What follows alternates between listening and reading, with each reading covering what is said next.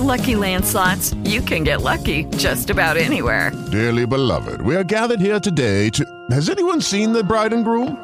Sorry, sorry, we're here. We were getting lucky in the limo and we lost track of time. No, Lucky Land Casino, with cash prizes that add up quicker than a guest registry. In that case, I pronounce you lucky.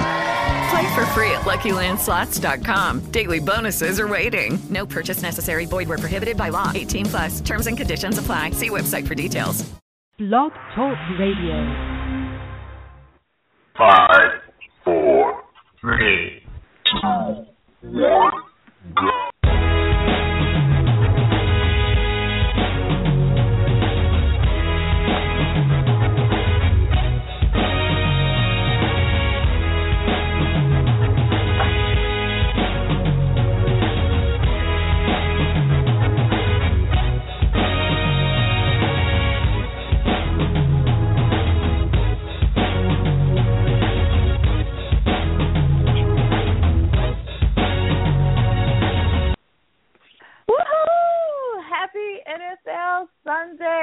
Yes, yes, yes. And the question of every Sunday for us is always Are you ready for some football? Indeed. Yes. Indeed, indeed. Good morning. It's your host, Kass. I'm on the line live from Minneapolis, going to watch the Chicago Bears do battle with my Minnesota Vikings. This is so exciting. I'm so Excuse me, battle? excited. Actual they battle? So you saying the Bears That- gonna show up this Are week? you ready to And ladies and gentlemen, welcome Michael to the show.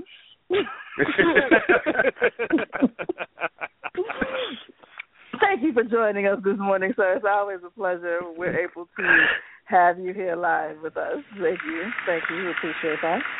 So what's up, I appreciate NFL the clap. fans I appreciate the clap. Yes, yes. Thank thank you. Thank you for joining us.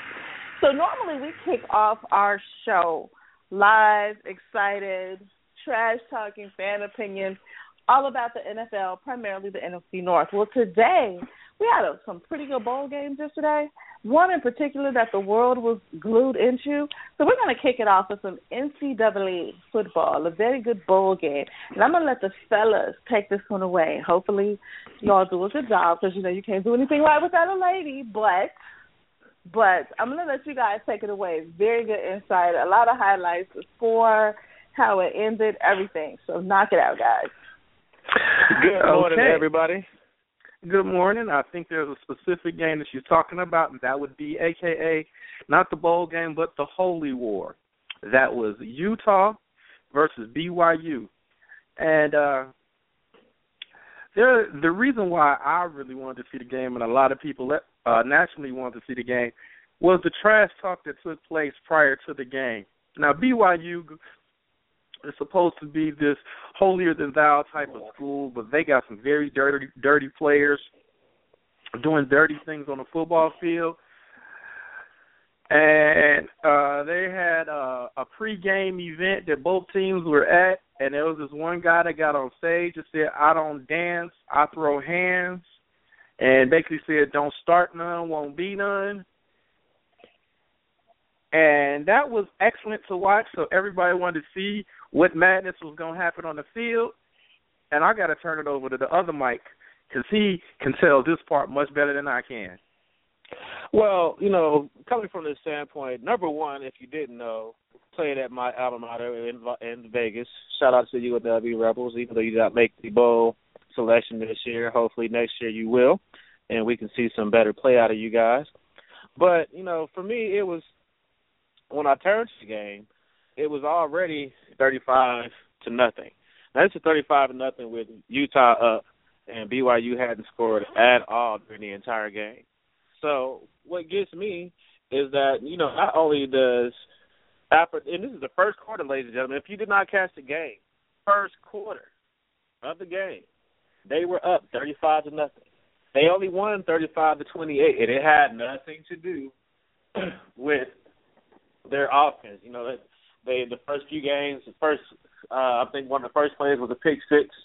You know, on behalf of uh, BYU, where they took it. You know, they they had one of their um, cornerbacks had two picks yesterday, and so everything they scored was in the first quarter of the game. After that, there was nothing. BYU's mounted their rallies, uh, and almost pretty much won the game. And if you ask me, had there been like another five ten minutes left of playing time, they probably would have tied it up, and then we would have saw overtime. Um, looking at how Utah is, and they're they're really big on size. They're a big team. Um, they're not really fast. They don't have any wide receivers that are going to blaze past you or really open up the top on the defense where you can get out there.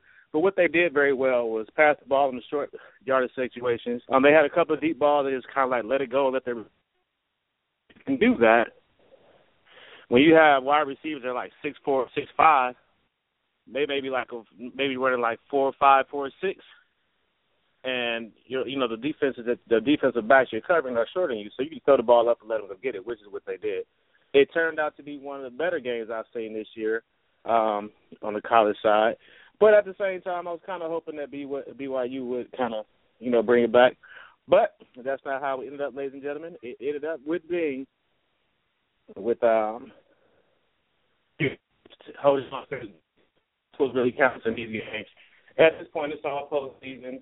You know, they're they're not really playing for admiration or admonishment. You know, we made they made some bowl games, and you know most of it's tied to money. To be honest with you, because that's what they're about at this point.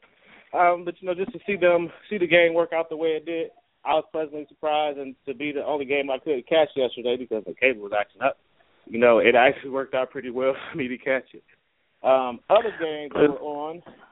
Ahead. Oh, before we get to the other games, let me let me add to the the the fact that one, like you said, this was pretty much a bragging rights game. But the way I see Utah this year, and in recent years for that matter, is they're built. ladies and gentlemen, uh, morning's allergies are getting me, but uh, that Utah is built the same way Boise State was built during its best days. We're bigger than you.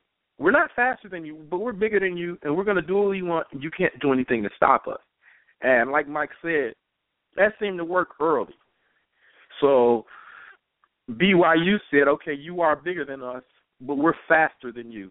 So it basically became the size versus speed game.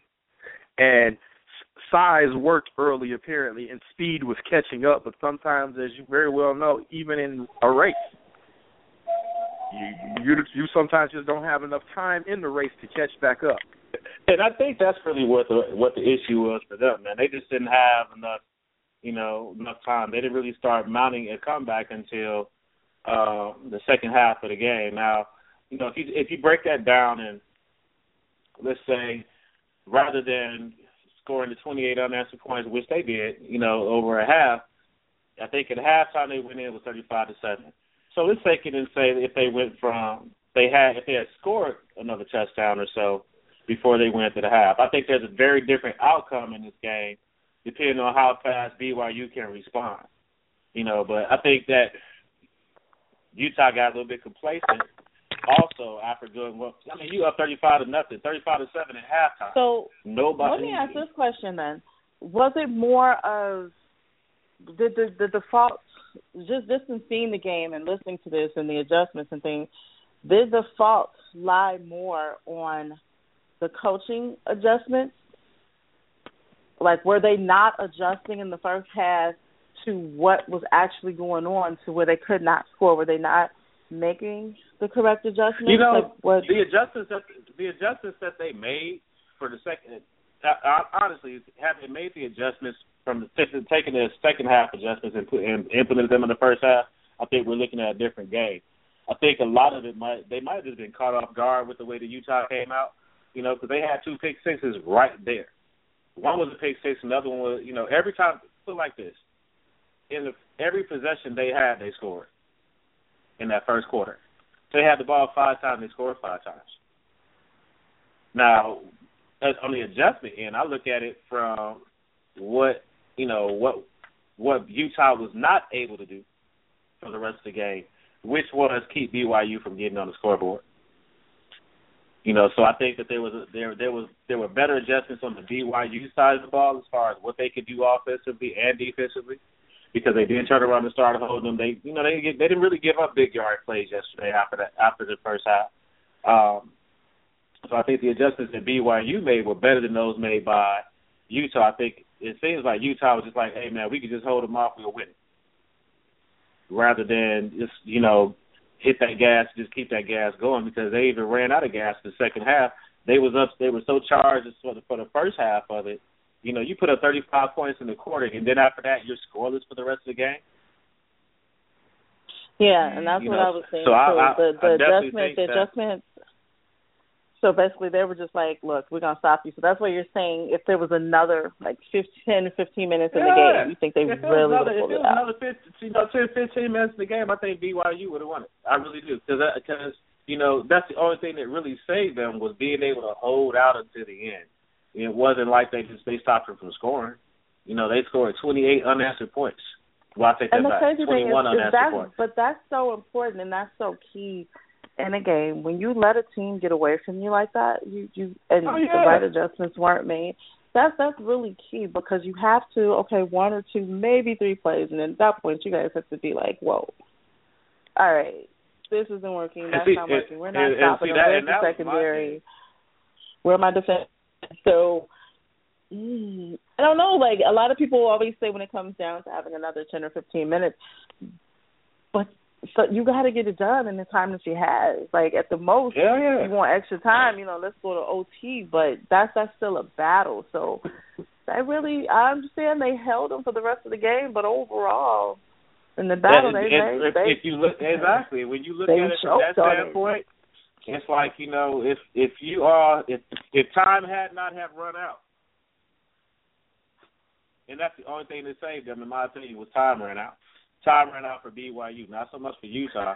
Time ran out in, in Utah's favor, but BYU man, they mounted a serious comeback, and it was it was actually great to watch. Cause I'm looking at Utah like, all right, y'all supposed to be great, and your coach is talking about how he doesn't understand why you guys didn't end up in the Holiday Bowl and thought that you would have done better. Well, this is why you didn't end up in the Holiday Bowl. Well, one could argue. one could argue if you compare it to another sport. Um, commonly and commonly in, in, in the NBA and currently the most famous team for it currently is uh, the Warriors. If you get out far enough lead early on, not that you mean to let the other team come back, at least you did your job early to where in the event there are some breakdowns, which it sounds like it was, you did your job early so that the, uh regardless of the breakdowns, you still win the game. I'm not going to say that Utah should not have done more, but it sounds like they did their job early. And by doing your job early, you're afforded that that cushion. They gave themselves enough of a cushion in the beginning of the game to where they still won. And and while you're 100% correct that you have to adjust and do more, well, it sounds like they didn't have to do more because they gave themselves the proper cushion.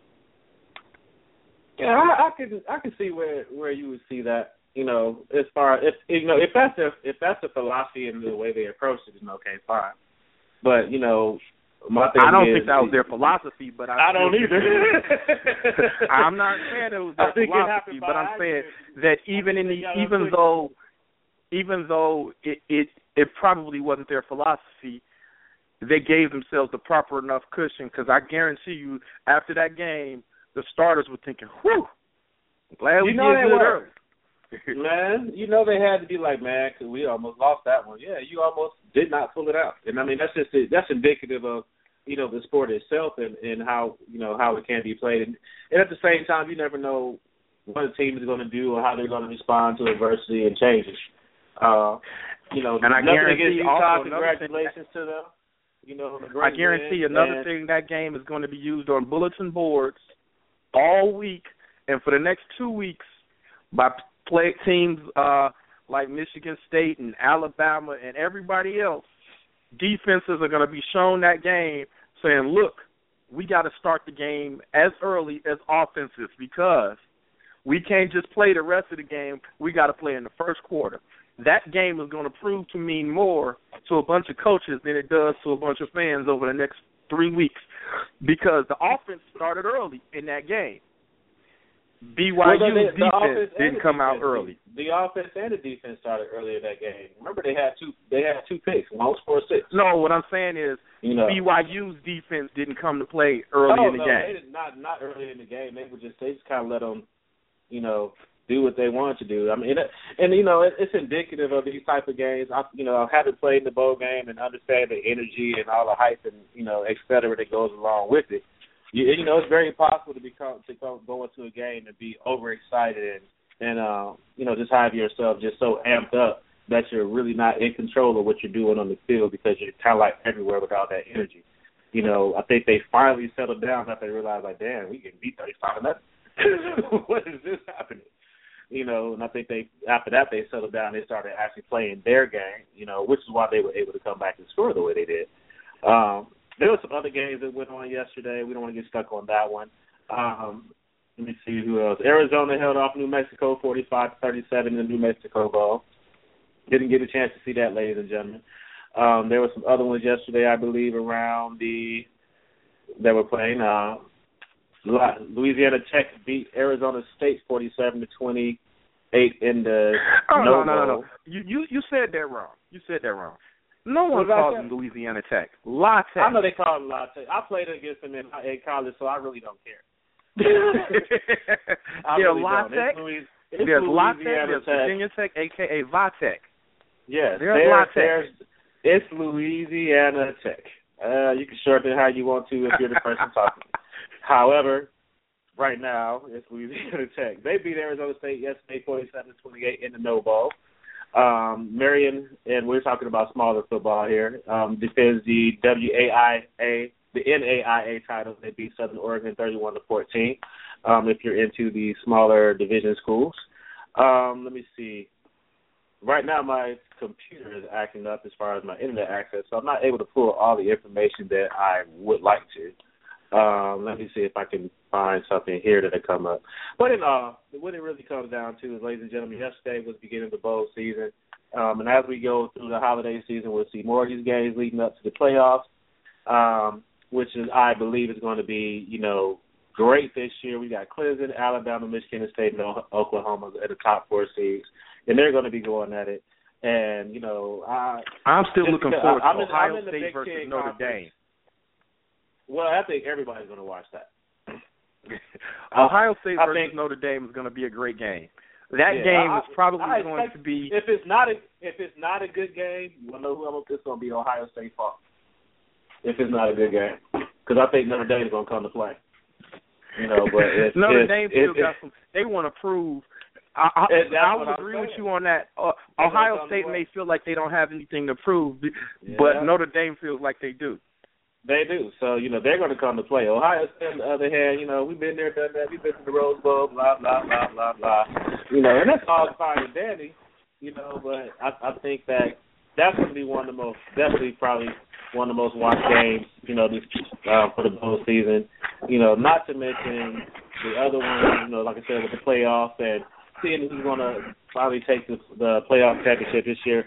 I'm actually pulling for Michigan State, not because I'm a Michigan State fan, but just because we're in the Big Ten here, you know, and it'd be great to have one of our conference schools win it out again. Um, it'd be the second year in a row a Big Ten school take it.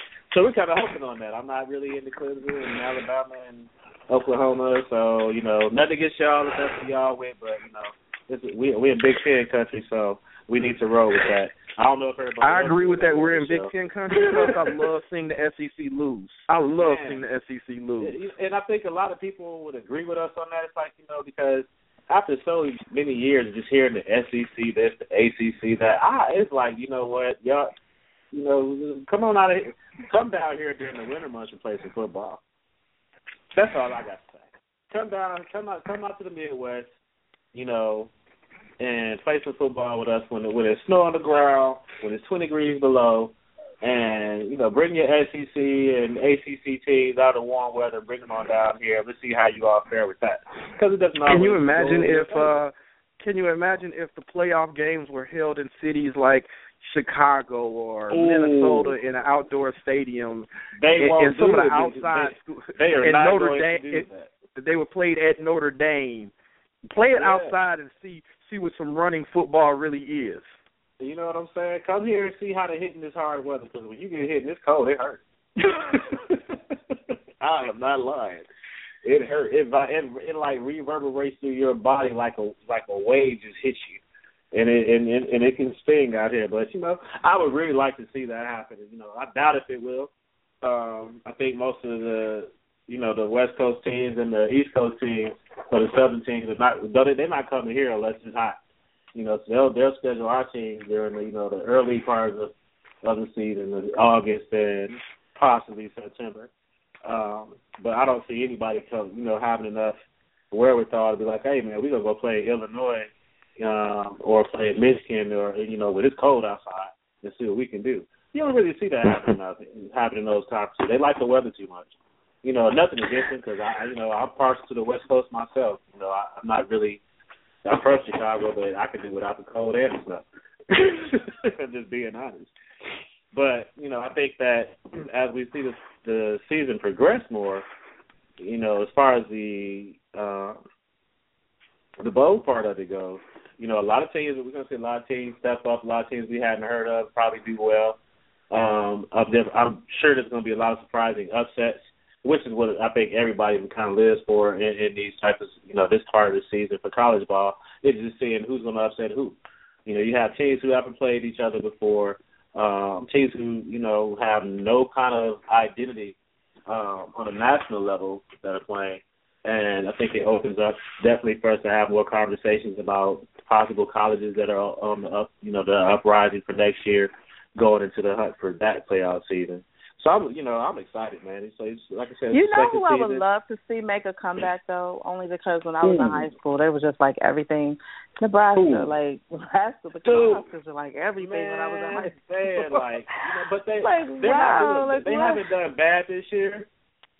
But you know, I agree with you. Like when we were coming up, you know, the, for all of y'all who don't know, we're talking about like the late, the early, the late '80s, early '90s, around that time frame. Um, you know, matter fact, on through you know, the mid start- to late nineties. You know, yeah, Like, yeah, they was like mid '90s. Um, Yeah, they but I yeah, think right, right. I think that was the reason why Nebraska wanted to move to the Big Ten so they can get some of that TV money so that players would want to come there. I think that was part of their reason for wanting to move into the Big Ten I, because the Big Twelve doesn't have uh, its own network. They don't have a lot of that. They don't have the same type of coverage, national coverage. Um, Right. But you know, I mean, you know, back when Tom Osborne was a coach, uh, he he he came and recruited me, sat in my school office and everything, and I was like, wow, I got the head coach of Nebraska sitting here talking about, hey, kid, you want to go play for me? I didn't, obviously.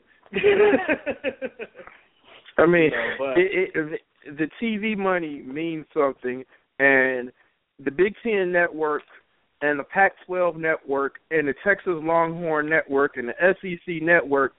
That was the whole reason for for recruiting. It, in addition to money, it helps recruiting because that's the reason why before all these networks took place and all these national contracts with with conferences for TV, Notre Dame used to get the best used to get the best uh recruits because they had a national contract to play on Saturdays on television and the players Right. wanted to be seen on TV. But I, back then, that was everybody's deal. You know, I mean, I can't say it was mine. I was just more or less concerned about getting out of here. to be totally honest I mean, I had I, I was recruited by U of I. Um, Lou Tepper was the coach that recruit, recruited me at one point. We already know how his seasons went. Um, and then I was also recruited by Louisville um, to go out there. And out of all of them, the only one that really had national coverage was Illinois. But even them, not so much because it's not like they had they were posting winning records for people to want to watch. Them. You know, I went, I went to U of I. Twenty five, thirty years, U of I's had two good seasons. We've had good players. We yeah, haven't had I mean, great it's always- teams. The school has always had great great um, players. That's the one thing I Right, cannot. we've always you had know, great They've always had great players, but as far as like putting together, you know, national championships runs, it's just been something that's never happened for Illinois. You know, and, and you can you can't really attest it to you can probably attest it more to the coaching than, than the recruiting than anything. Um, Right. You know, as far as that Illinois goes, is great at recruiting good players. We just can't put Right. it together on Saturday. Exactly. So you know, I think that um, you know, I, like you said, when it comes down to recruiting, that tool is very important. Um, I remember we went to Kansas State, uh, I think it was my sophomore year, and we played them. And you know, you go into the, we get to the hotel, you put your book down, you turn TV on. They got the Kansas State Wildcat emblem going around in circles on the TV. I was like, we don't have this in Vegas. like you know, and that's when you that's when you kind of know you in a different type of area when it comes to football. You know, it, it's all about what these programs put out to get the best kids. You know, I get to get the kids they want to come to their school. I think right now I'm looking at let's see. I finally got my internet back up, ladies and gentlemen. It'll give me the flux. But looking at uh, where we round out trying to see if I can get all the bowl teams. Right now, the SEC, the Big Ten, and the Pac-12 all have ten teams in bowl playing bowl games over the next few weeks. And when you look at that from the standpoint of you know just conference wise, man, that says a lot about those three conferences. They are doing a great job with you know getting teams. Um, qualified teams into the bowl games. Right now, Big Ten has ten, the Pac-12 has ten, SEC has ten, the ACC has nine, American has eight, Mountain West has eight, Big Twelve and the MAC has seven apiece. With Conference USA having five, Sunbelt has four, the Independent we have two that are doing um, that are in bowl games. So I think you know overall, man, it's going to be a great, great 80 team you know breakdown of how this all handles plays out over the next few weeks. Like I said, I'm most excited about the playoffs you know, I want to see what Michigan State's going to do. I hope that they can pull it out and bring home the championship for the Big Ten Conference. Um, we could definitely need it, and you know, start getting some things rolling uh, back in our way as far as you know this all goes with these conference titles and everything. So I'm looking forward to it. Definitely, definitely looking forward to it. And you know, I think we can go ahead and segue into our pro section if there's nothing else to say about these teams. Do you have anything else, Mike? We can. No, we it's time to talk about some NFL teams. And you know what? And guys, thank you. Thank you, thank you, thank you, thank you, thank you so much. You did an amazing job. If no one knew what conference their team was in, they now know. They know what to look forward to going forward is that that was awesome. So thank you guys, and we'll be set up for the bowl game. And you might hear a little bit more college and a lot more fan opinion as the NFL playoffs come a looming, which is what we're going to talk about now. So welcome to the NFC North half of the show, and we are going to kick it off as I have to do battle all by myself here, live from Minneapolis, as I am on the line with two diehard Bears fans as they come and attempt to invade my Minnesota Vikings home here at TCF Bank Stadium. Granted, both teams have quite a few injuries, especially the Bears. Um, the Bears seem like they didn't sleep up half their starting lineups. That's that's okay with me. I'm I'm I mean, I'm, I'm good with that. One half of the starting lineup is still in Chicago. I'm the other half with of the starting lineup is on the sideline. and that works for me. So this is another divisional matchup. And that's why when you say do battle, what battle are you talking about? But but you know what? Okay, like oh my goodness, where's my like DJ Scratch break the record sound? Come on, how many times have we seen rookies and second stringers step in and totally change the game for a team? Like I'm I'm I'm overruling that out. Oh, the starters aren't starting. Oh, it's gonna suck. I'm, I'm over that. I'm not. I'm not talking about that. Several times The Bears starting teams. lineup has not played all season. We're down to the third and fourth string at this point. Well, maybe that might Yeah, work. second for you. string folks step up. Third string Who even knows maybe. how to stop them? Like nobody's ever even seen them play. Okay, you, you, you're, you're trying to make it sound good, and I appreciate it. But even as a Bears fan, it has looked real dismal in the last two weeks. You know what, ladies and gentlemen, there is nothing that can please a Bears fan other than a win that they won't get today. But other than that, um, let's talk about. I mean, Hey, we were confident when we played. We we were confident a couple of weeks ago when we played the 49ers, and then we were confident that we should have won this game and we should have won that game. Robbie Gould, he better hit like nine field goals in in a matter of 20 seconds time period just to show us he still has a leg. Uh, it's almost Wow. like Blair Walsh touched Robbie Oh. Gould, and we caught and Robbie Gould caught Blair Walsh disease. You know what? And he could keep it. He could have it today too. I mean, Pernell McPhee didn't play. I don't know if he's playing today. I'm a Bears fan, and before the game, I always say I hope the Bears lose to get to get a better draft position. But I know me. Once the game starts, I want the Bears to win. So let's be honest. My fandom will take over once the game starts. My heart will kick in and say, "All right, my my team. I want my team to win." But before the game, my brain is talking, and I don't see any heart on that field. The only I only see like three players really looking like they want to play, and that's Zach Miller, Jay Cutler, and that might be it. It might be only two players that look like they want to play. You know Everybody else Before I is like, you- man, we going through the gonna motions. interrupt you like Kanye. Before I let you finish, Michael, what's your take on the Bears? Because Mike is obviously very sad over here. and We're gonna have to start playing the violin. You can't give up on your squad. See, this is why I'm not a Bears fan. You can you just gonna give up on your squad, man? I didn't give up on them. I'm actually That's just just watching it. what's going on on the field. The starters aren't there. They suck. It's going to be terrible. Everyone else is passionate. And there you go. The Vikings win. Um, and up next are the Lions. Like, I mean, come on. There are there there. Okay, Michael, what's your take? I'm allowed to be good with the disappointed in my team, win. aren't I? The Vikings Can I need- be? the Can I be Vikings disappointed in my win. team?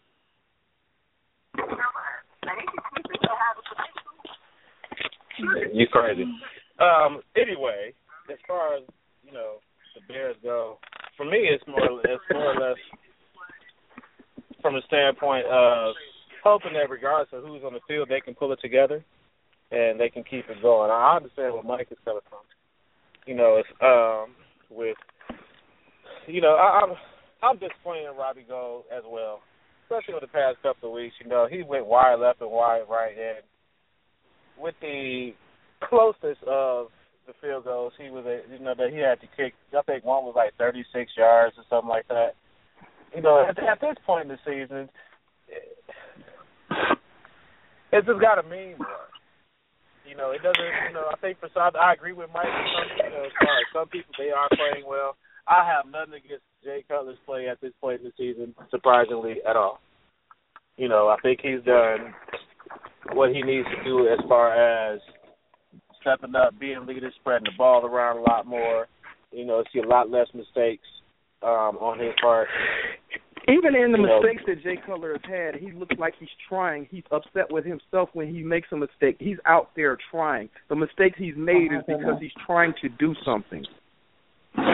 Well, you know, I agree. while while I don't mind today, especially because I have been shocked over the last two weeks, I don't mind Robbie Gould having the curse of the Blair Walsh. She has the Blair We Walsh. know you curse. don't. Because a couple Not of weeks today. ago, you was like, But you I were irritated would. with Blair I- Walsh. The Blair, Yeah, Blair Walsh project is taking her place all in front of our eyes. Yeah, it's the Blair Walsh project, and it unfortunately put the the touch on Robbie Gould. But I more or less, this is going to sound like the craziest thing I've ever said. Can Teddy Bridgewater like go like hang out with Cutler in the off season or something? Because I, You know, I I, think that would uh, benefit him. I think it I would. just don't. Unfortunately, Kass, if y'all if if if the Bears win today, it's gonna be Teddy's fault. You know what I? You know what I uh, think? Uh, uh, another problem with uh, Teddy Bridgewater ha- has lost. That's Coming amazing. into the So NFL. problem number five hundred and seventy. Go ahead. No, I mean, literally, that's how bad it's gotten. That's No, but but one of the bigger problems that Teddy Bridgewater had when he was coming into the NFL, he was known as a gunslinger. He's not gunslinging anymore. Yeah, he ain't known as that now. He I was a even think got- gunslinger. half the time it's hard Uh, to tell if he knows when to pull the trigger. Right. I mean, I don't even think It- he it- knows where the gun is. But that's just me. uh, he he used That's- to that's he used to let the ball fly. He was like, I'm gonna throw this ball. My arm is good. I'm gonna let it fly. Now he's second guessing himself so much, he's lost the ability to be a gunslinger. And you making that point that he should hang out with Jay Cutler in the off season, that makes me think of Jay Cutler, Brett Favre, and other other quote unquote gunslingers that just let the ball go. And that might be one Teddy of the best has, things that Teddy Bridgewater needs to do is let the ball go. He used to be a let's gunslinger. Be, let's let's be honest. Even if you can't, I mean, this is also the NFL. Very amazing defense, especially in secondary coverage from a lot of the teams that they've played. But at the same time, you have had games where you have had your receivers open. I do like the fact that in the last few games he has finally started. Mm, he's had some Mike. Wallace sightings. He has had some Mike Wallace sightings, but he's also had a lot more tight end sightings. The Vikings are a team kind of like the Panthers. We have very big tight ends. Rhett Ellison, um, Kyle Rudolph, very big guys, hard to take down. Great for getting the check down, additional yardage. And so he's finally figured out toward the end of the season how to use them. And that's awesome. Another thing is his connection to Mike Wallace hasn't been that great. Mike Wallace has been covered, but a lot of teams have also backed off of Mike Wallace because when does he get the ball? I think today would be awesome if he utilized Mike Wallace. We definitely know the goal for today, as with every week, is to shut down Adrian Peterson. With the injuries going on in the Bears, I don't think that they will be able to fully contain Adrian. Adrian is home. Of course, we're here. Definitely want to see an explosive Adrian as we come to the end of the season. This is weird, but this is a game that because the Vikings dropped the last two games, of which I definitely do want to talk about the Arizona game, they need to win this game. They need to win this game on all levels. There are quite a few injuries. I hate that Harrison's out, um, Linval Joseph. There are quite there's so many more I could name, but the Vikings need to come with that chemistry and that fire, and send the Bears back home with a W. And that's no offense to you guys, basically, or Bears fans. Right now, the Bears aren't in position to go to a postseason, to be in a wild card game or anything. So, yeah, the Bears are going to come to play to win. Nobody just shows up to lose. Lions. Nobody shows up to lose, Yep. but at the same time, this is a game that the Vikings really need to pull together. I also want to see some different coaching adjustments when we go back to the Arizona game. Major issue in the last play of the game for me. I know it's dead, it's over. There's no reversing it. Let it go, like the you know, frozen.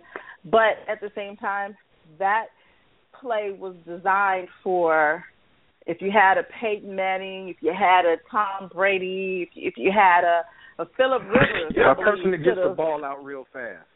Right. That's what it was for. Get a little bit closer. I get what you guys were trying to do. Run the time off the clock. Have Blair come in, kick it, go to overtime. That was great. It was smart.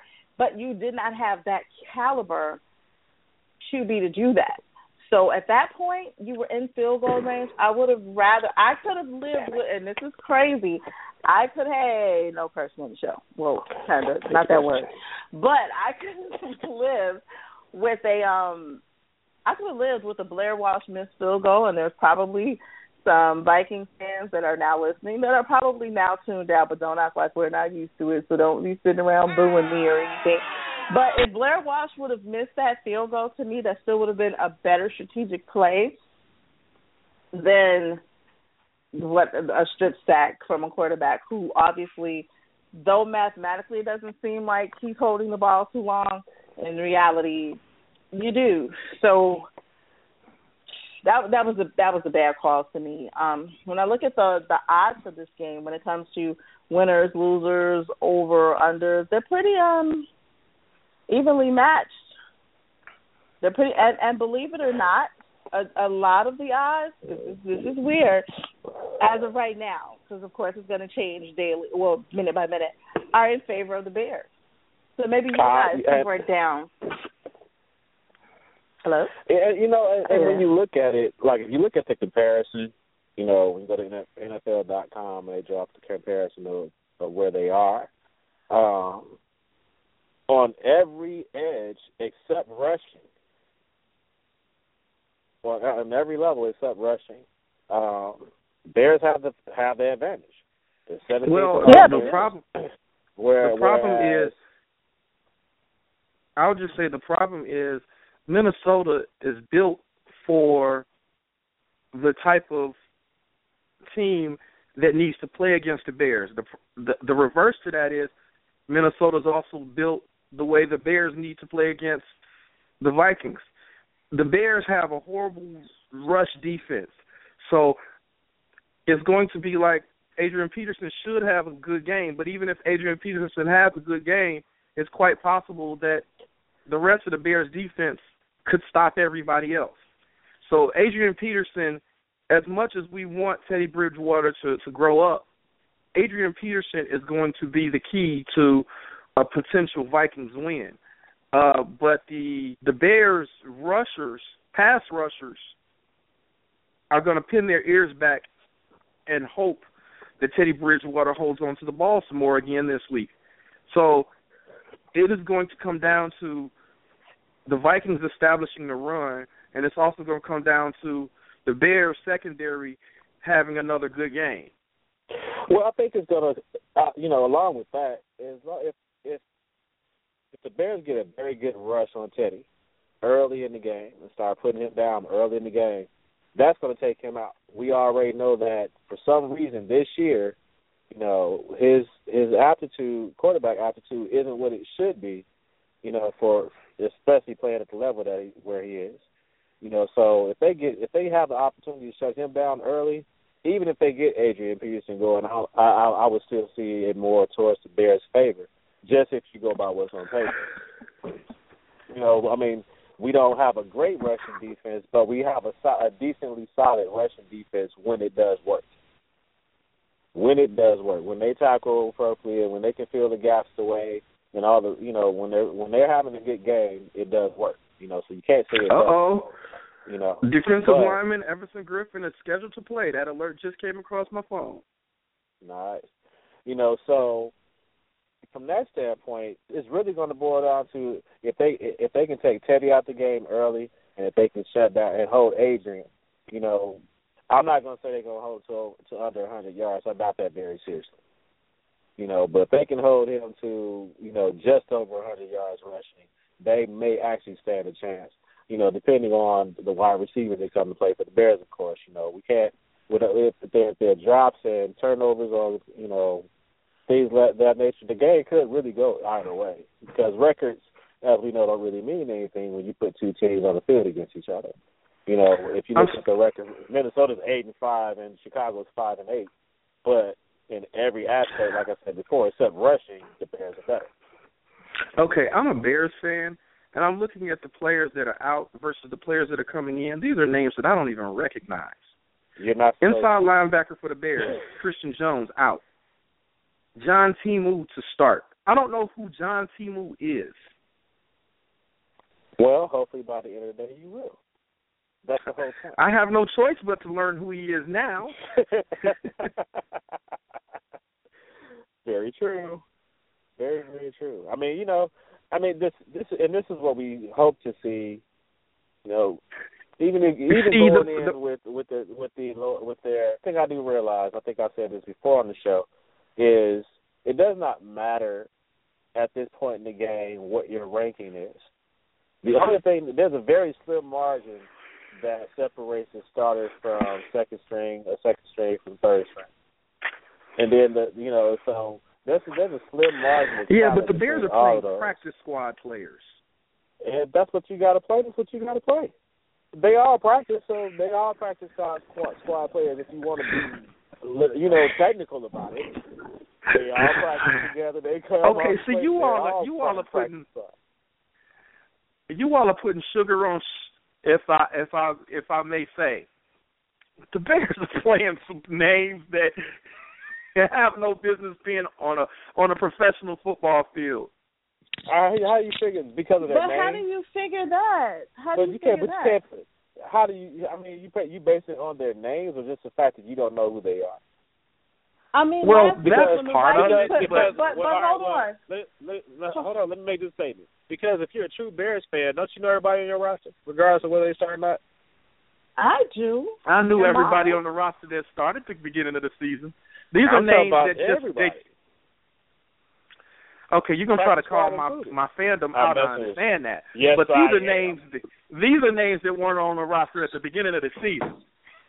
Well, a lot of times Well- they're pickups and things like you know teams teams will Right, do that. and these Somebody goes pickups are the names that I don't know. That's what I'm saying. So that- right about all right, now, So what I would go to their suggest is if you go there and look up and see what you know, do some background. That way you might feel a little bit more confident. I'm just saying. And and I like I just said a few minutes ago, I have no choice but to learn who they are. Yeah. I'm but I not don't, necessarily but, but like when you made the comment that they shouldn't be playing, I don't, I don't think that they, I don't agree with that part. Okay, Like, I mean, I, I, I, I think he made that. Uh, you know, I don't think that's what he intended to say. I, you know, I I'm think- not saying that these know, I don't players don't, between don't have some talent. I, I'm going to say what I mean. I'm not saying that they don't have some talent. I'm not saying they're not better than the better than your average person. But would they make a starting roster? Would they make a second string roster? Would they make a third string roster in week one? No. Oh, I, And- I, I, I don't know that, ladies and gentlemen. I, I'm this is being- I, I I'm going there. I did can't not agree say that. I, I- cannot agree with Wow. Okay, I'm going there. you. Go All ahead. right, let them go. I'm going there because it is not looking good. And when you are making the Lions roster and the Bears roster and the the Redskins roster at the end of the season and the the Cowboys roster at the end of this season, and you aren't able to make their starting ro- their their rosters, and now Okay, you're, no, you're no, squeaking. no, no, no, no, no. Let's stop a little bit. I'm Uh, going there. there. are players. No, listen. If they couldn't make the starting roster, there are players that are. Thank you. On other teams, they are part of other teams at that time. Sometimes that are released that are. Oh, I waived know that. that. are- I, I get how this So- NFL thing works. You get cut and you get picked up by another team. I get how this thing works. You're not explaining something new. I'm I'm So, going out there like, and saying don't- these are teams. I'm calling my team Shoot. out. So are you saying they're like garbage or Okay. something? All right. Mm, I mean, I, I I I can't do that because I couldn't I couldn't catch one of them if we were running if we were playing on in the playground. I couldn't catch one of them if I tried. I'd be Okay, waving them like go on, go. so, so what you're saying then is what we. What I'm we saying I'm understand. garbage. I'm not gonna call them garbage. Okay. That I won't do. You won't catch me saying that. Okay. All right. But I have, I have, I will say this: I have very little faith. I would love to be surprised. hmm Yeah, that one can work. I, I have, I have, I am ye of little faith. So, so you have no faith in the Bears at all? I said little faith. I didn't say no faith. Okay, so when we're talking about little, you talking about like, you know, ant size little, uh, microscopic. Little. I am ye of little That's faith. hilarious. That's all I will say on that. I'm just asking. Ye of little faith. All right, ladies and gentlemen, you have heard it from Mike, aka Ye of Little Faith in the Bears today. Um, he does not think that they're going to be able to pull it off based off of the fact that we don't know who their players are. Um, Exactly. And so I I'm just, appreciate you know, that. Thank you for giving us the W. mine, I'll so- take it. you know, if, if you know, I mean, of course, you know, if, if Minnesota walks away with the win, Kass is going to be great. She's going to look at both of us like I told you anyway. Uh, but I'm just like, you know, we don't have a chance because they don't know who we are. Uh, but at the same time, you know, piggybacking what you said, um, or what the announcer said on, uh, uh, I forgot what game it was but he was going through the roster. This is on li- this is on live TV where he was like, um, you know, the, the the defense has a bunch of no name players. Who are these guys? and, I- and I took offense to it that week because we had a lot of no-name players still playing at that point in time. I mean, we still I had mean- some names at that point in time. But Because I'm not gonna to call say- Pernell McPhee a no name. I'm not. He did. He had no choice. I know he He's called, better and. I'm not gonna call Terry Porter a no name, and he did. He said that was the uh that was the Thanksgiving Day game against the Packers. I It remember sure who was. it was. Sure was. It was the Thanksgiving game against the Packers. The Bears defense didn't have the Bears defense. I'll admit does not have any All Pro players. I don't even go as far as say they don't have any Pro Bowl players, but I won't call them no names. Well, I can agree. so, At that point, we didn't have no names. You know, I we might have some I no think- names now, think, but at I that point, we didn't have no names. but I think Okay, so let me ask you this: that- how do you guys think the game will end up? I mean, with with with all of that that was just there, that was um fandom at its best. Although I'm saying ye So- of little faith, I do think it's going to be a relatively close game. Oh, it's always. a I think the game. I think the Vikings are going to win by seven or less. If if if the if we would put the if we would put the point spread at seven, um, I don't think the Vikings will cover. I kind of agree with him. Mm, And, and, and, I, and just and and that's basically off of just you know the Bears haven't really been out of the games they've lost. You know, outside of the one blowout beginning of the season. You know, but they haven't been really been out of the games lost. And all of the games have. been um, they were out of the lost. game against the Lions. They were out of the game against the 49ers. They Well, yeah, yeah. I can keep going. Okay, so you could, but you don't have to. They weren't out of the game against the Niners. They were out of the game. The the only games they've been out of out of have been the games that Jay Cutler didn't play.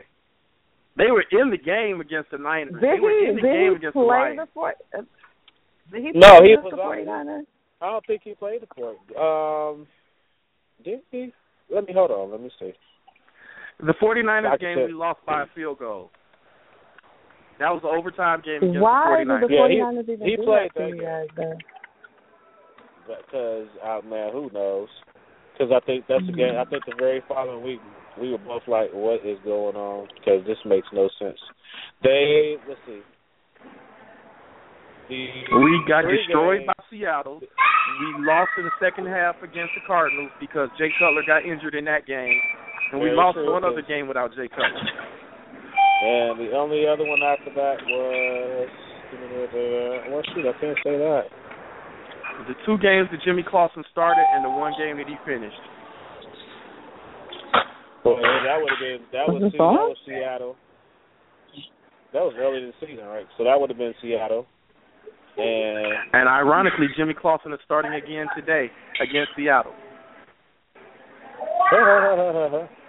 somewhere else though. Uh, he's starting for the Baltimore Ravens today against Seattle. but you know, I mean, even in a lot, if you look at the November first loss, really, a lot the the game it was comparatively what I call a low scoring game is anything below thirty. You know, so you ain't putting thirty points or thirty points or better up on the board. That's a low scoring game. You know, but the last time we met I don't it was twenty three I don't- I twenty in favor of my in favor of Minnesota. So that's a low scoring game, but it was close. So, you know, here it is. You know, we're going into week 15, and they're playing again, and it's one, two, three, four, five, six, seven weeks later. So seven weeks later, Teddy Bridgewater still having the same issues. So they're winning. He's still having the same issues. I'm gonna need a glass of wine without one. Oh, You probably will need. Yeah. Um, I need beer. You I Kass need is going to beer. be having You glasses of wine you know mixed in with uh, should go vodka. ahead and get you. You should just get you. You so stupid. you should go ahead and just get the bottle and just keep it right there because he's gonna have you drunk by the. You'll be drunk by second quarter. I guarantee you. He's No, gonna don't have you do that to me. I thought you guys loved. I thought my co-host like absolutely loved me. I wouldn't do. What do you do? No, no, Say no, let's make a things. let's But make a drinking if- if game you out of it today, guys. Every No, time a field goal don't. kicker misses a game, misses a misses a kick, Well- we got to take a shot. I can't. That that could be In interesting. this That could be game- interesting I'll because In this particular too. game, Blair, Blair Between- Walsh versus between Blair versus Walsh and Robbie Robbie Gould, Gould, we who might have all be had, drunk. You know, big misses this season. That that might be. Uh, we could we could probably do that. We'll see, Kass. It, people, if you want I'm a the drinking game game. today, I- let's I put it on the yeah. put it on the kicker. or Robbie Gould or or Blair Walsh. Like, how is this gonna work? And no, either one. Every time a kicker misses, you got to take a shot. All right. Okay. Okay. All right. This is an alcoholic That, that, like, this in other like, we're gonna all be drunk today. We're gonna all be drunk today. and I'm not talking shots of lemon drops. I'm not talking shots of apple pucker. You got to take real tequila shots or real vodka shots. See, now, now you tell me go out- I gotta um, go out and buy stuff. All right, so I hard liquor time for you guys. Um, but definitely swinging back around to a professional stance. Yes, I would definitely like to see the Vikings walk away with this W. They need to walk away with this W. This is major, and this is something that needs to happen for the squad in order to excel. Because you know we're looking at at, at postseason appearance. They've got to play better. It's a little sketchy when your postseason, you know, is going to have Teddy Bridgewater in it. But you know, I'm going with the Vikings for the win. And I'm going to say that you know, regardless of who hits the field today, the Bears are out. You know, going to play do their best to come away with the win and hand hand um, Teddy Bridgewater some pain and a loss. So I'm going to go with the Bears today. Like I said, I don't think it's going to be a big blowout or anything on either side of the ball. If it is, I think everybody would pleasantly be present, either pleasantly surprised or shocked, or a combination of you know feelings nobody really understands. Um, if that happens today. So, but I'm still pulling out for my Bears. I'm hoping that they can go go ahead and get to six and eight. Um, currently, they are what are we third in the? Uh, Yeah, being third in this conference isn't hard when Doesn't uh, really Detroit say a lot. I you. mean, you know, I'm, I mean, you know, I'm, I'm not saying a lot, but you know, like you said, on the outside, about to chance, get, hey, y'all didn't save me like the Bears fans were trying to get me. What happened? I had to make a mad dash. Let's see what your Vikings on. Yeah, they were like, get her. I thought they were my friends. And just so you know, ladies and gentlemen, Cassandra is in Minnesota wearing a a Minnesota Vikings name uh jersey Yes. uh right now and on the front of her on jersey it has the number six and with the name Cutler on the back. She's wearing I a Vikings not. jersey with Cutler's name and number on it. Yeah, that's what I'm gonna bet. A Vikings Okay. jersey with Cutler's name and number on it. Okie dokie with um Well, never this is from the woman that is not a fan of Jay Cutler, but she would rather Jay Cutler over Teddy Bridgewater today. no, no. you're not That's you're not gonna accept that? You're not gonna accept You, that? not, you would not No. take Jay Cutler over Teddy Bridgewater. Not no. No, no, no, no. Okay. No, I Publicly, I she won't take. take publicly, she won't take uh Jay Cutler over No, Teddy I won't do Bridgewater. Privately, privately, she's like, man, I wish we had him a over him. Seance, I won't do it. I won't do it unless they put Cutler officially in a Vikings uniform, which won't happen. Uh, no, no. So I'm going with my Vikings Mm-mm. to win. Um, I definitely think they can win by Oh, a oh, uh, then I have a better question. I have a much better All right. question. Would you rather Christian Ponder over over uh Teddy Bridgewater? I wouldn't rather Christian Ponder. Period. Just fill in the blank. And there you have it, ladies. No- gentlemen. she doesn't even want No to Tarvaris. Jackson. Don't bring None of Daunte Culpepper back. Like, just let it go. She's riding with her team. She's riding with her team. I I All will the say this much. Jameis Winston might be the only uh QB out of uh Florida State that ends up doing something because uh Christian Ponder not so much, and neither did AJ Manuel. EJ Manuel. I love I Jameis. AJ I love Manuel. Jameis's leadership. AJ Manuel. I love Jameson's leadership. I love how he plays. I love how he commands the game at a young age. I love his size and He's a a little bit more gunslinger. He's what and- Teddy Brid- and- Bridgewater was supposed to be. Right. But besides that, uh, he's also run in a couple touchdowns. He's blocked for players. Like he's just an all around really, really good He's a football, football player, player. that could be on his way. Yeah, very physical. He's on his way to possibly being one of the the he could end up as as a QB standout, hands down. Like I I, I won't even argue that one. He really Yeah, could. but Mhm. But, so we've got to talk Packers, guys. We've got to talk you. Packers. The Packers do have Yeah. a game. Yeah, Yeah, I mean they playing playing in, Oakland in what I would consider a very boring game today. You know, Packers I, versus I mean, the, the Raiders. it's it's you know, I mean, let's let's be for real. Is there really much you can really say in this, about this game at all? That I mean, the only thing I can say about the Raiders, period, is they have a great they have an up and coming, soon to be great quarterback to wide receiving core with Carr I agree. to Carr to Cooper and Carr to Crabtree. That's going to be great. But outside of that, you have nothing left. Yeah, that's there's not much there to, you know. I mean, like I said before in the pre-meeting, uh, Oakland hasn't had a great team in in years, and they've they've all they've shown flashes the- signs. You know, I mean, I Since- take it back. I think I think they they recently they did did pretty well, but I can't remember what season that was. And In my opinion, the last time that Oakland had a good team is when Oakland lost to Tampa Bay in the Super Bowl. And that has been how long? years. I can't remember, but you know they're they're playing. Keyshawn Johnson won a Super Bowl back then. That's how long it's been. Oh wow, yes, that's a long time ago. but it, you know, from a standpoint of where they are now and and where the where the pack is, you know, it's it's just it's a totally different thing, man. I wouldn't even expect them to to even Now do is that do that great today. now now here's the crazy thing. When listening to this though, a lot of people, especially at the beginning, even midway through the season, were talking about the change and the uprising of the Oakland Raiders. That they were going to do well. So when I watch the Oakland Raiders, no, they don't have a lot of W's. Oh, But- they have an upcoming team. I'm not saying they don't, but Yeah, they, yeah, didn't they they do, this and I don't think the But, Packers you should sleep on them. I don't. I think if the Packers slept on them today, they, they would make a grave mistake because Oakland can take advantage. You know, they are a good team in that aspect. Um, but as far as you know, if if the Packers come to play today, it's it's going to be another day in the ballpark for them. The They're not, worst- you know, The worst thing for the Raiders today is the fact that the Packers still have something to play for. If the Packers if the Packers had locked up the number one seed, I would give the Raiders a chance. The Packers are still trying to win the division.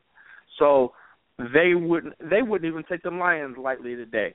The Packers are in a position where they have to win and they need to win and since they do they need to win they're going to come to play for real today. That is the worst thing going on for the Raiders. I agree. Yeah, because it's you know we know we okay, know. I'm gonna be the this- I'm gonna be the underdog with this one. What I know that that is the worst. I know that's the worst thing for the Packers today, but when you have teams that have nothing to play for, those are always the teams that take that top team down. True. I'm not going to disagree with you on that because even the Lions figured out how to beat the Packers and almost won, almost swept the season series. So I know it can be done.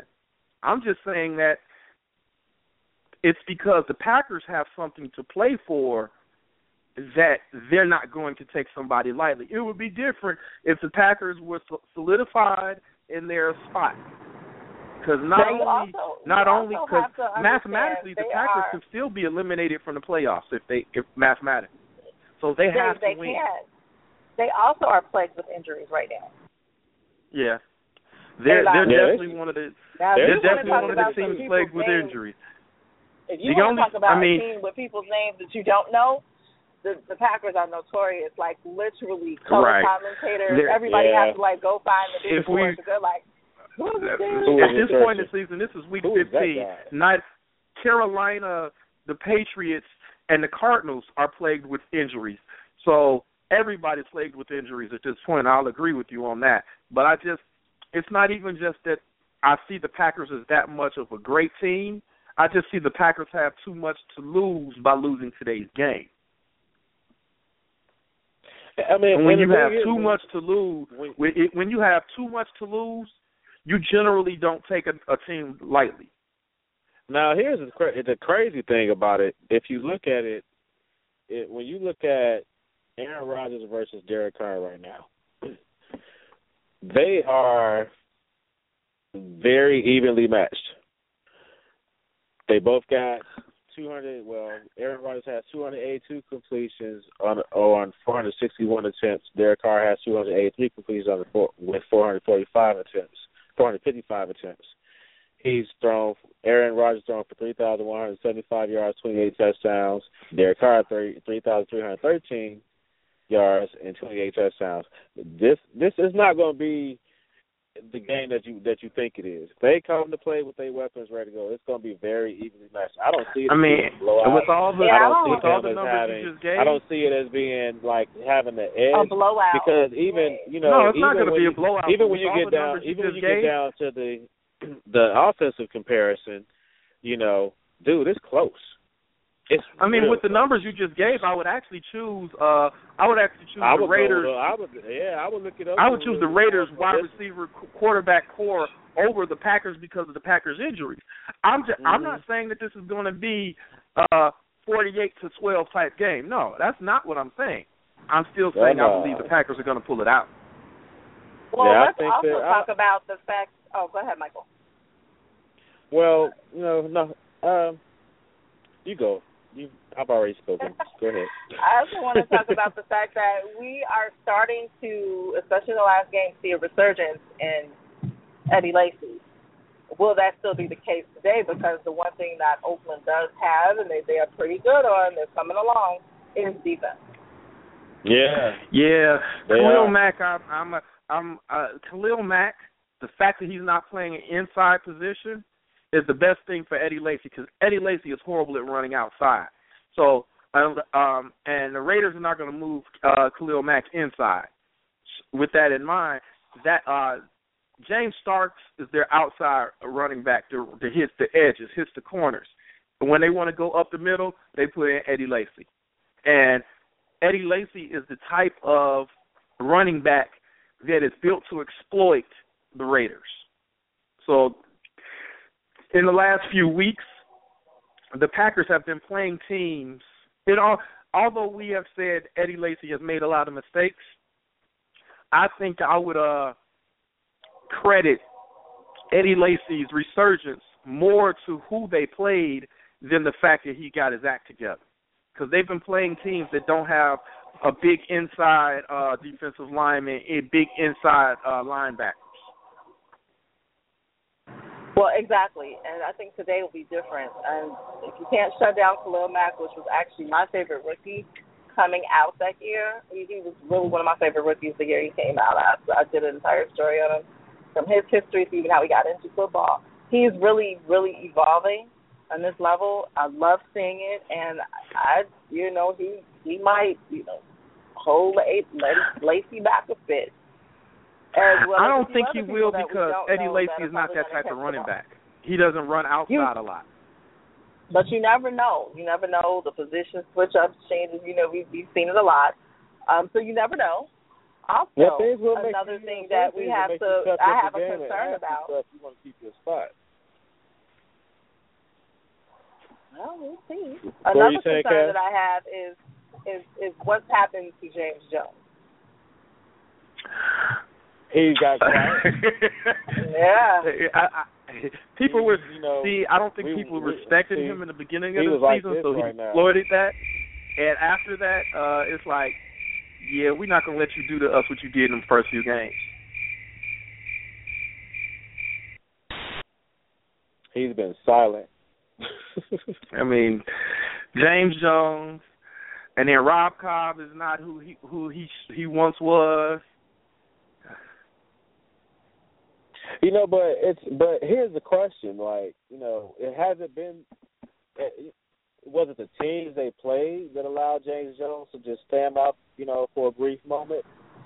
And no, you know, I I just think you know what once once once there's real film on you and he's made a real comeback, and you are then where teams have had at least eight games of film to watch how to shut you down and how to stop that that pass that Mhm. goes all the way through.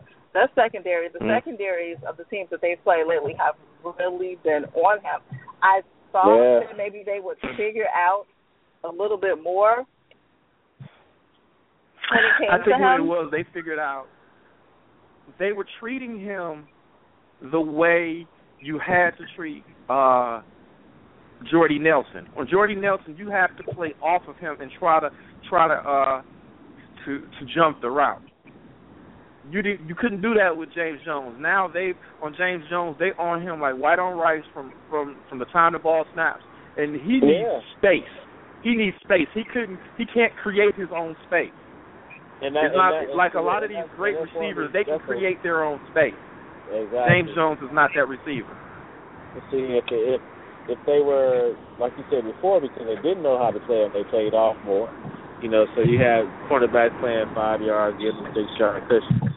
But if if you can get up on any wide receiver, he's not good with his hands and getting off the line of scrimmage, and like you said, creating that space after you know he gets into his route. Then it's it's very easy to shut him down. You put one or two people on him all game, and he won't be able to do that. But the key to being able to draw away from that is go having other substantial receivers you can go to that pulls the defense into a position where they don't have they can't double team.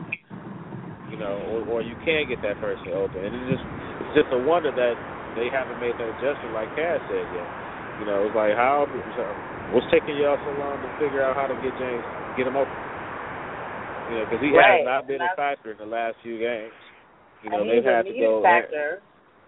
A needed factor because Randall Cobb is not. So when Randall Cobb is in the game, he's still not the Randall Cobb that we're used to seeing. Exactly. You know, he's still going. I, I, I would venture to say he may be sixty percent. You know, sixty-five at most because it's, he's in and then back out. Either it's, you know he can't stay in consistently. Uh, Randall Cobb injury, is going so- in the other direction, unfortunately, at least for this season. Yeah, it seems Nah. that way. I mean, so you know, at, at at unfortunately, players will you know you plateau in this game, and it's it's not always indicative of the age of the player either. Sometimes you just have one of those bad seasons. You know, you have a lot of things happen to you, a lot of a lot of adversity and experience that you got to fight through, and it's how you come back after that. Like you said, if he's having a, you know, he's just having one of those seasons. like you know, after doing so well for so long, it's like boom, okay, here you go, you hit some adversity, and, now you're gonna sit back down because you're not ready to get off the bench yet. I'm gonna keep you over there because he's on my, he's he's on my fantasy football team, and I'm like, I gotta keep this dude on the bench because I can't use him because he can't, he's not playing, you know. But hopefully today, I think it's gonna be one of those games where it's, it could go either way. Um, I know initially I was saying, you know, Green Bay. I, I'm really to be on. This is to be the one game I'm on the fence. Um, Kass, just so you know, I'm on the fence with this one. All because right, it can go that. either way. You know, because I, I believe it can go either way. I don't think that the that Green Bay's in a position to where they they're going to blow out, uh, you know, blow them out as like they've done in the past, Be, and only because they they're they're so evenly matched. It's it's just you know, there's not there's maybe there may be like 20 yards separating them in some places.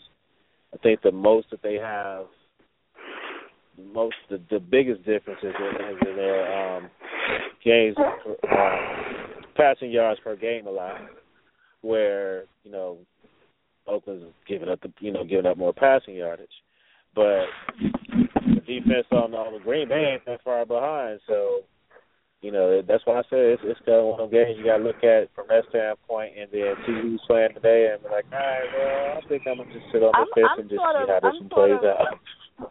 I agree with you. I'm sort of up in the air with this one too. I don't. Just from looking on paper, and I've been wrong, um, and I've been wrong just because some teams come to play, which I hope Minnesota does today. Uh, so I've been wrong. I've I've seen some teams come out and just totally demolish their own selves, and the other team was like, "Well, fine, we'll take this one." And then I've also seen, um, you know, shockers. And in my opinion, I'm up in the air too because I think that Oakland could possibly, if they come out strong and hard, could honestly possibly be that thorn in the side for for the Packers, where the Packers have to figure out how to beat them or or get their composure together so that they can actually take the W. Yeah, I think it's gonna be So I'm a, I'm a little up in the air because I think if if Oakland comes out fighting, I, I I can be honest. I do think that the Packers can edge it out and and get the W, but I think they're going to have to fight. I think it's going to be a little bit of a battle from what Yeah, I've don't- seen from Oakland. So Yeah, I don't, I don't think, it's it's an easy W. easy. If, if it's a W, Yeah. I don't think it'll be an easy one. Which which think, sir? I'm going to have to say that the Packers are going to win and the Lions are going to lose today to round out the the NFC The Lions don't play today. The Lions play New Orleans They play tomorrow. Like, right? They don't play today. My point is, if I was to round out the NFC North, the Lions are going to lose and the Packers are going to win. Do you not? You, you know, do you even want to talk about Detroit at this point, Mike? Because you know. no, I really don't. Yeah, like- That's my. He's like, we Well, can just well, end the show I- right I- now. I don't even want to talk about well, that. I'm going to talk about them because here we go. The reason that I'm going to talk about them is because New Orleans has found a, a gun and they load it every game and they get really excited about the fact that it has a bunch of like like they got a revolver and they put all six bullets in it and they're excited and then they they uh, and shoot their own self in the foot. So by the end of the game, nobody could walk because they all got like bullet toe or something. It's it's really I don't understand it. I told them I told you all a season ago, quit giving Drew Brees that NyQuil. Yeah, I don't know what's going on with them. New Orleans is not the best. And at this point, if I was a member of the Detroit Lions, we've already lost our our season is dead. Why not just go for the win? Why not just go out there? The pressure is off. Let's just go play solid football like we're in practice or a scrimmage and just take the other team down. Because I mean, they- literally, they New really Orleans has a that problem. Yeah, they, they really could have that attitude and just you know say, you know what, we're just gonna just go out here and have fun, guys. We only got three more games to go. We're not getting to the playoffs. We know we got to revamp the team. Miss Ford's probably going to fire us all anyway. So Right. why don't we right. just, for the sake of just playing football and having fun and finishing off the season, go out here and beat New Orleans? You know, and I'm like you, like I don't know what's going on with them. They get up on people and blow them out. Next thing you know, they're like, you know, they, I, it's hard to describe.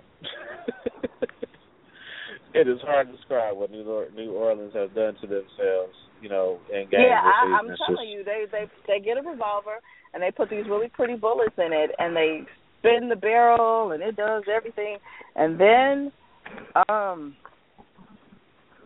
um and and then and that's about it. Then the game is over and nobody understands, but all of that fear bleeding because they've shot their own self in the foot and I don't get it. But being a Vikings fan, I could never be a New Orleans fan. On the personal level, on the professional level, New Orleans um needs to revamp a little bit there.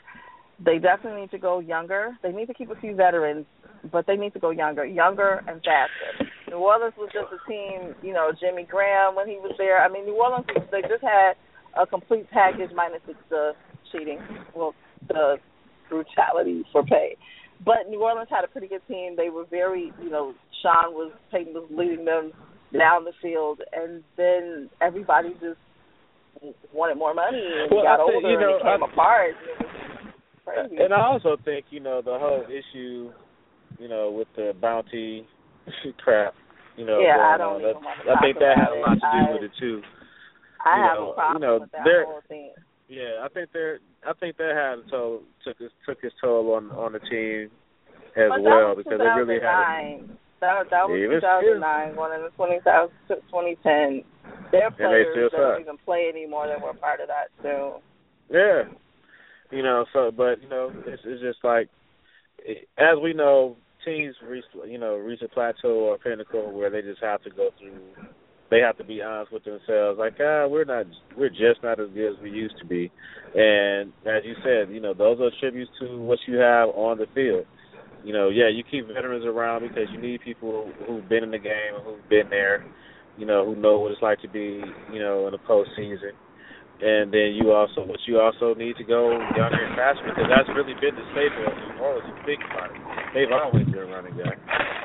You know, they go get the fastest people they can find and just, you know, just sling the ball down the field on you. But they haven't been able to do that successfully this year. You know, as much as we're used to seeing. So, but on the other hand, you got Detroit, the Lions, and, And the Lions who knows take what- advantage of it. I would myself. I mean, well, I mean, you know, what do they have to lose? Neither one of them have Tomorrow's to lose. game. tomorrow's game is the perfect reason why fans, I'm sure, wish Monday night football games could be flexed. Are you saying no one wants to see either team? I don't think. And not only do can folks the not only care people gonna about be either watching that game, game either team, both teams are are putting horrible football on the field. They're both putting horrible football on the field. Okay.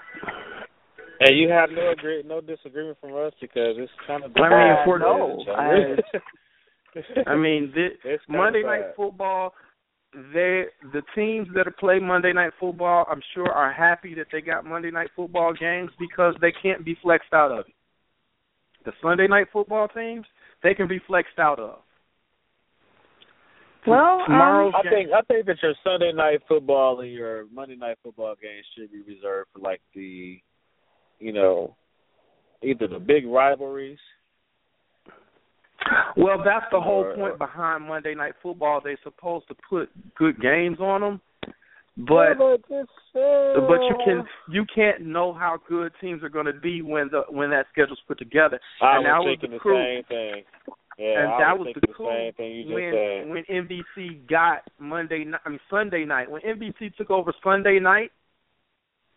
They th- one of the things they they requested and guaranteed that it would be good games because of what it was the first time the term flex scheduling came into place. So that's why I I'm more as a fan into Sunday night football than Monday night football. When Monday night football was the thing and cable and you couldn't watch just about every game on TV, there was no DirecTV and there was there was very little cable. You watched Monday night football because that was that was the only way you really saw teams outside of your division. That's why Monday Night Football was always as big as it was during its ABC days before it was moved to E ESPN. That was how you saw teams outside of your division. Very true. Now But you it's gotta- just a you matter of to- okay, it's a game on Monday. but not always. You have you still have. I mean, there are like Lions fans in California who probably would have never really seen outside of them playing the Chargers in the opener, would have never seen their team. I mean, just uh, think You're about right. it. I'm in, You're I'm right the about that.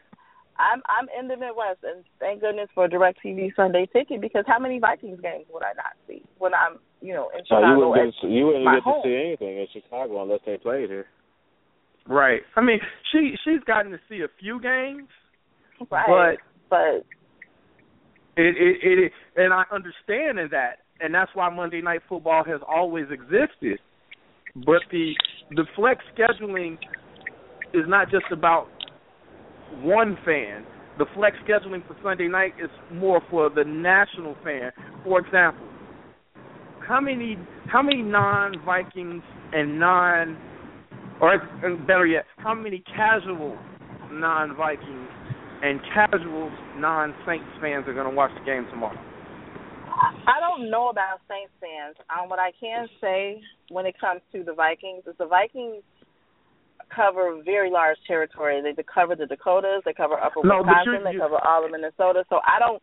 There, there are tons. There, there are Vikings fans in the UK. no, I'm not met that are talking about. I'm not talking so- about fans. I'm talking about casual fans. Your your casual fan that only watches football just because some one of their friends said you should turn on a football game.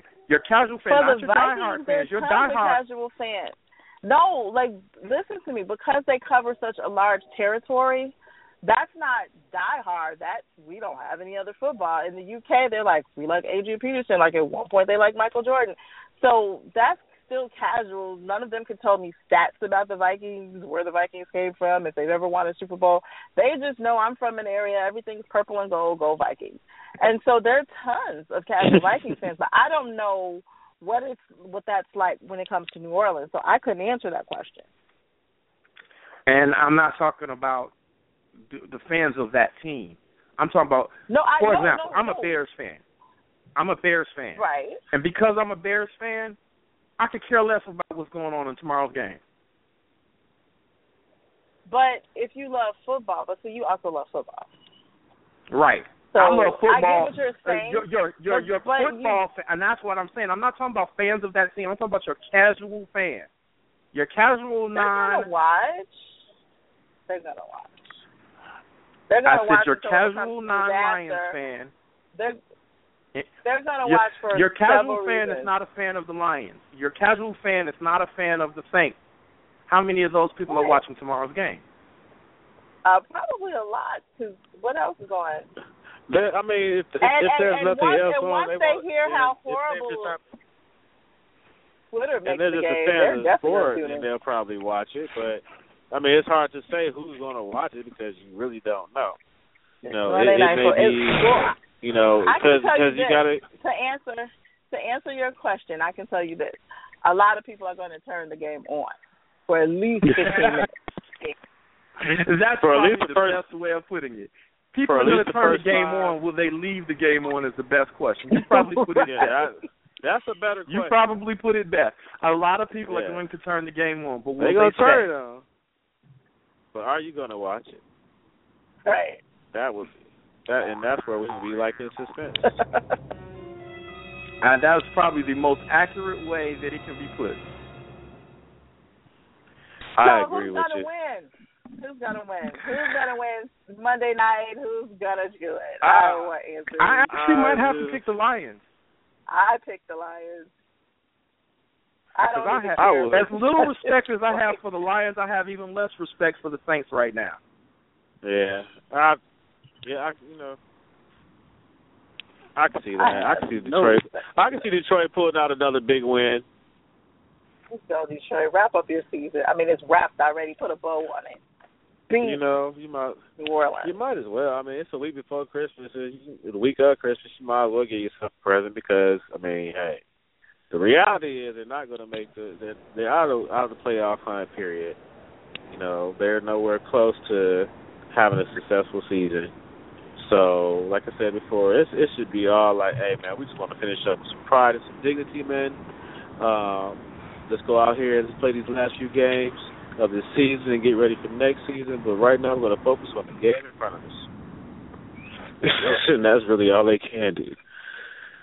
So I'm hoping Detroit can pull it out. Um, you know, just so Miss Ford can feel a little bit better um, with her Jackie know. Noah El Natchez look. Oh, that's the gloves. you know. I want to miss that when the team starts doing good. The pearls and the Jackie O'Neill.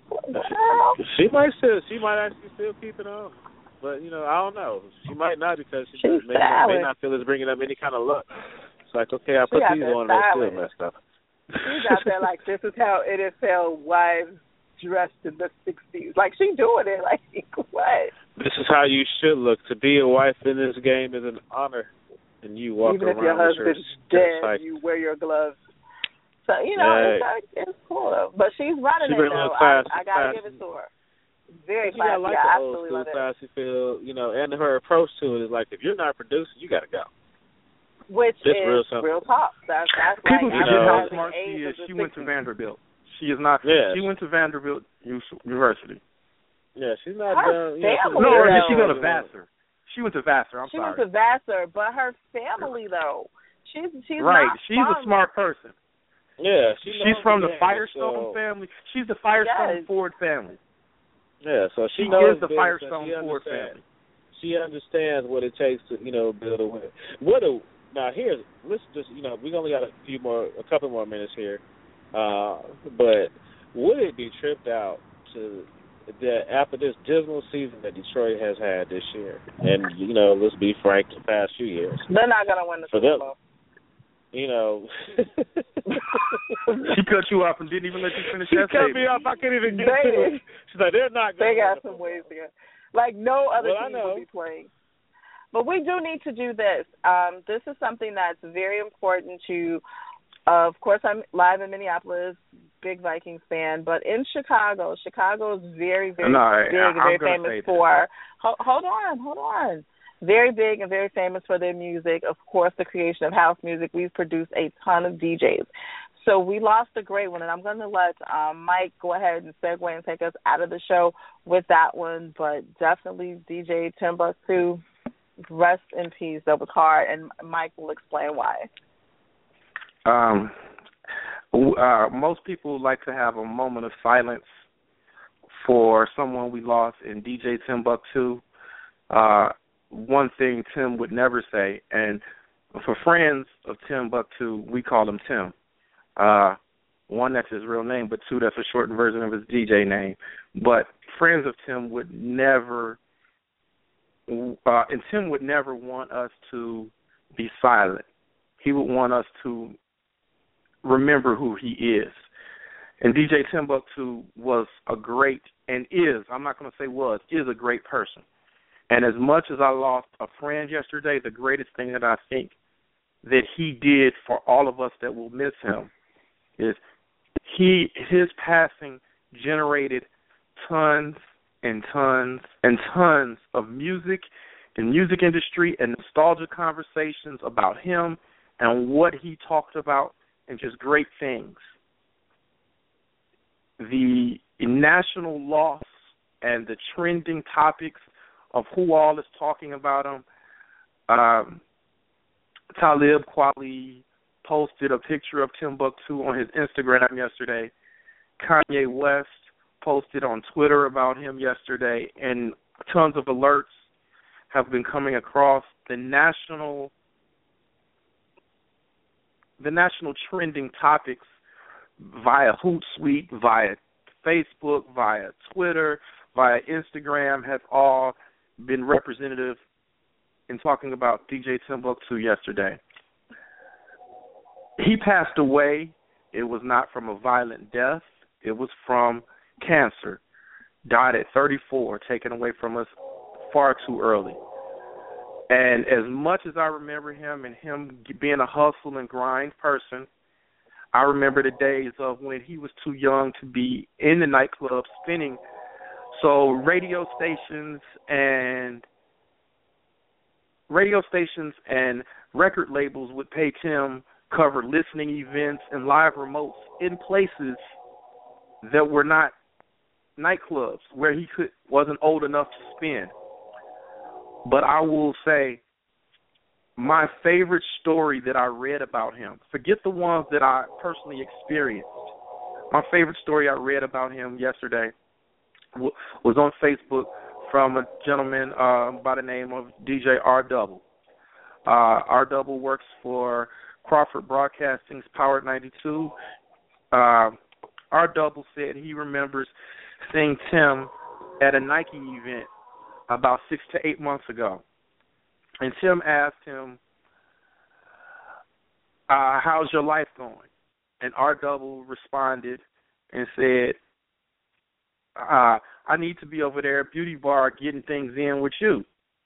And Tim's response, and I have to paraphrase for FCC reasons, was forget that party life, that party crap.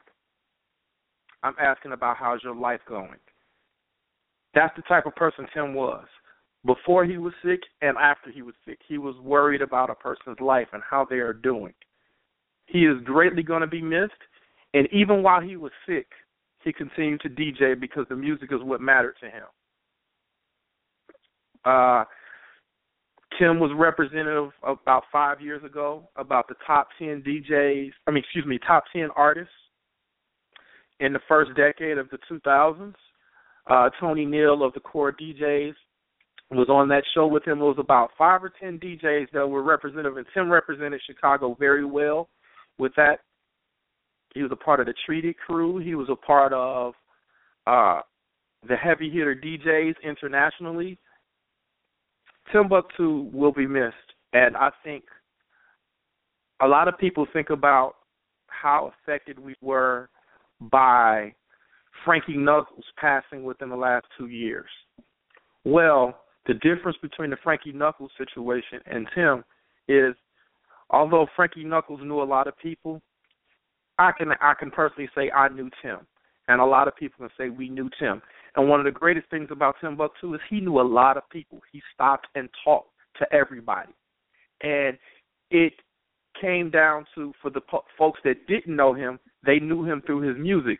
But the people that didn't know him through his music, he would stop and have a conversation with you, give you his email address, and if that if things developed He would give you his phone number. You could talk to him. He had long conversations. I saw pictures of Tim on Facebook yesterday of him playing Connect Four for hours with kids, just hanging out with people. That's the man that he is and was. I could go on and on and on and talk further about it. But for those of you who might be wondering, well, Tim is from Chicago, what does this mean to us? DJ Timbuktu was known nationally. My cousin is down in Atlanta, and it shocked him. So, Tim, you are missed. You will be missed. And just thinking about the fact that you won't be headlining the next nightclub just feels weird. Heavy Hearts began yesterday morning, and they will continue. And with that, that, ladies and gentlemen, go ahead, Michael. Take us on out. We're going to go ahead and um, close down the show. Um, like we said, you know, DJ Tim Buck Two was very well known here, and as well as nationally among the entertainment um, sector, and you know, just loved by all. So we're definitely going to miss him um, a lot here, and I'm pretty sure people around the world are going to miss him as well. To go ahead and wrap the show up. Normally we tell you where you can find us at this moment, but um, in lieu of just you know just a moment, I think we may go ahead and segue out of it as we have run out of time.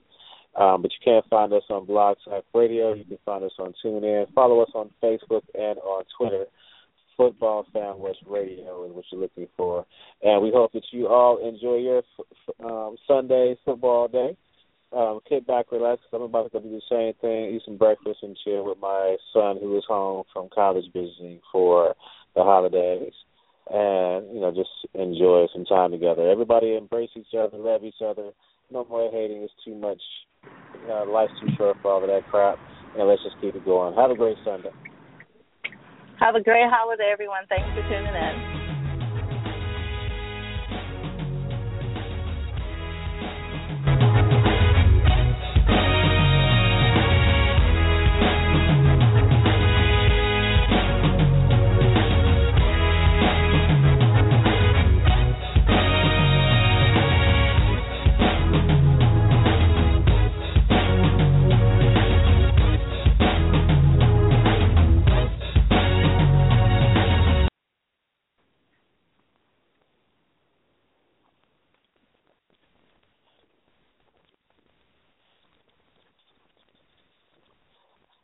Hello, it is Ryan, and we could all use an extra bright spot in our day, couldn't we? Just to make up for things like sitting in traffic, doing the dishes, counting your steps, you know, all the mundane stuff. That is why I'm such a big fan of Chumba Casino. Chumba Casino has all your favorite social casino style games that you can play for free anytime, anywhere with daily bonuses.